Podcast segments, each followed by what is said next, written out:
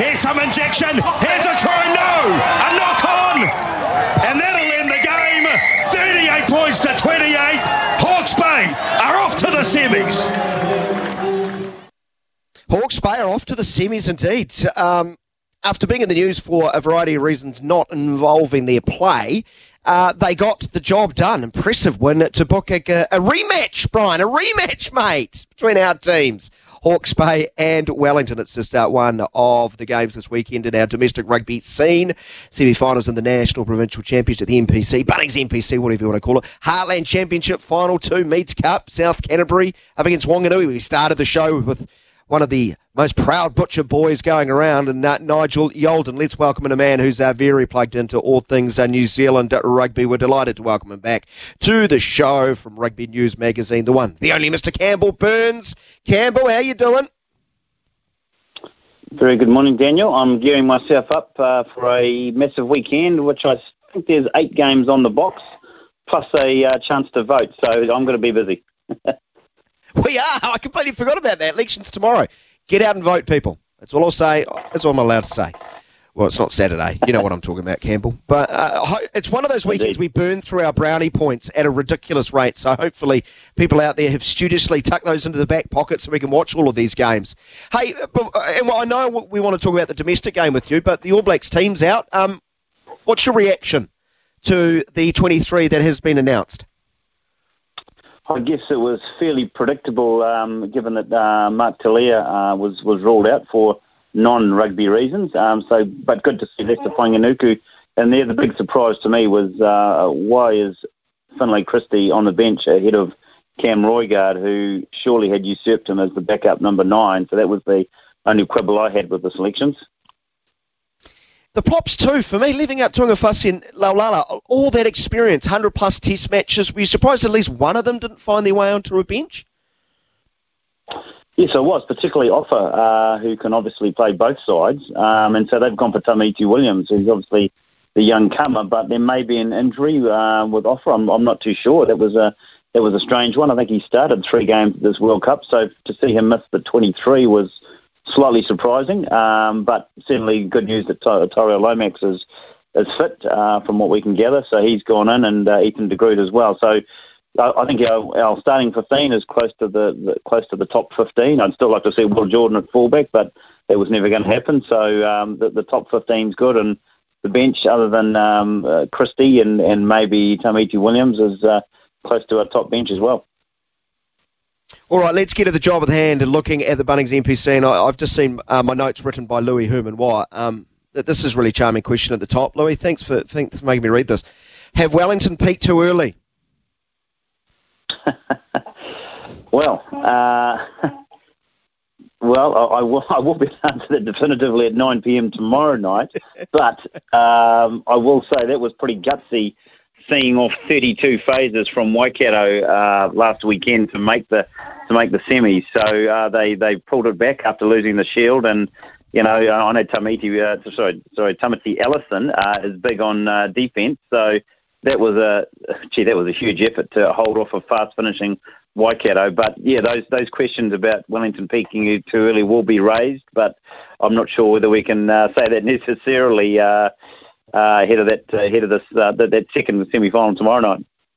Well, that's just typical of Louis Herman Watt, right? To, trying to scupper Wellington's credibility. You know, that, you're so right. That was heroic, heroic performance at the end to to see the job home, right, Campbell? That that's what we should be focusing on. That's the positive angle, not Mr. Negativity. well, that's right. But also, if you look through the uh, the Wellington lineup, uh, that it still looks pretty formidable to me. They've got Julian Savea back, so that's um, some uh, some real experience back there. They uh, they've got Brad Shields at eight, Caleb Delany playing so well at six, uh, and then um, their you know, their top midfield, probably the uh, the top midfield in the, in the comp, uh, Umaga Jensen and and Billy Proctor, um, and then you know they can bring guys like Keelan Whitman and Asafo Aumua, who makes his long-awaited return off the bench for Wellington. So they'll they'll have a bit of firepower coming off the pine there uh, to go with their, their, their starters. So Wellington would certainly still be the favourites uh, tomorrow night. Yeah, and as you rightly point out, defensively they've been so strong all year. I, I, I think heading into the Shield Challenge, they're conceding, you know, less than twelve points a game. That, that's quite a frightening rate.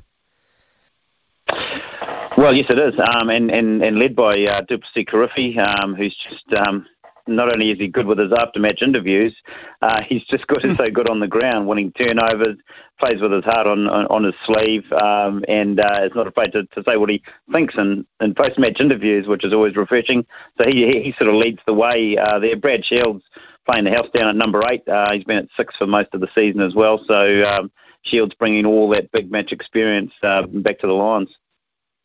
How big a effort was that from a solely rugby perspective here? Um, you know, what, what happened last week's been litigated, you know, a lot. We don't need to relitigate it. But for, solely from a rugby perspective, how impressive was it for the Magpies to win last weekend? Oh, that was massive. That was, uh, well, given apart from anything else, they were down 28 12, um, close to the end of the first half, and then ran in, uh, what was it, three three uh, tries at least. Um, to take down Bay Plenty on their home ground. So that was just um, that was incredible stuff. I mean, Tom Parsons led the way, so did uh, Pouri Rakete-Stones. Uh, Brad Weber was there playing well. Um, yeah, the X factor of Chase Tiatia, that was just hugely impressive because they could easily have dropped their bundle. I mean, uh, the whole country seemed to be against Hawke's Bay last week, and they must have adopted a bit of a siege mentality, and they just uh, came home strong. So that was hugely impressive. And now they're not far away from their first ever top tier NPC final. Yeah, brilliant stuff uh, from a rugby perspective. Circling the wagons, uh, if you will.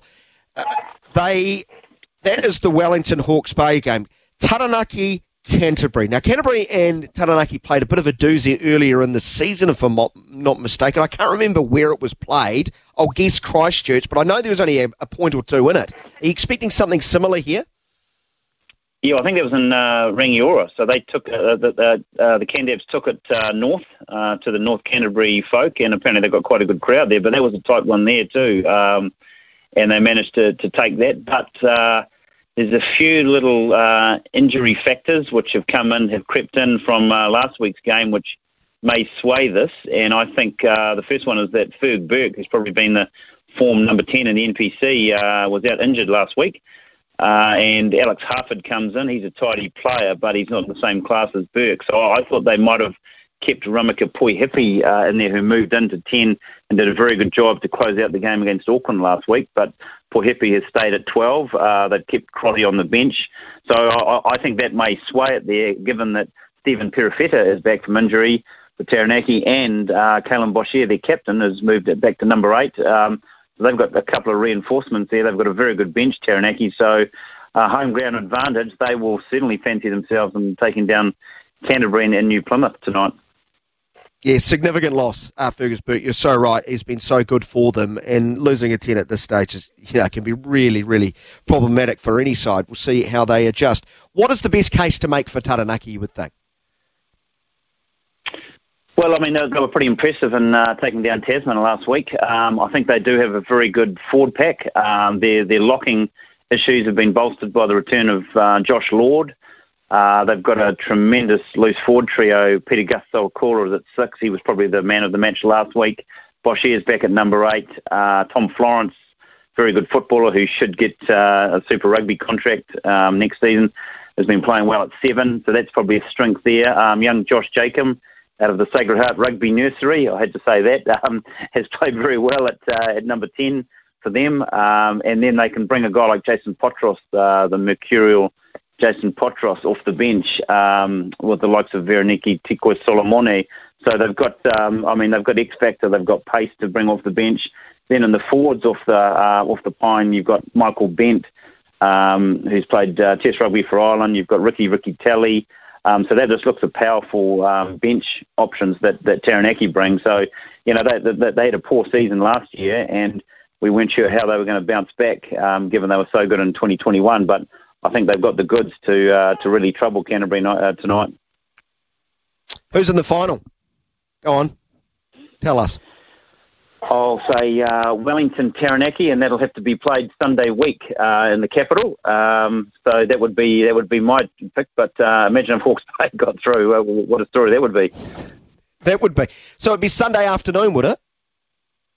I believe so, because because the um, the WXV um, one competition, the um, the women's internationals, has been played on the Friday and Saturday. So if Wellington is to host the final, uh, so they just have to Right. win that to host. It'll be on, I believe, on a Sunday afternoon, and we haven't seen a, a Sunday afternoon NPC final kick-off for 25 years since Otago uh, beat Waikato um, in front of a packed Carisbrook um, way back, way back in '98. So uh, you know, wouldn't that be a great throwback? A, a 2 p.m. afternoon kick-off final.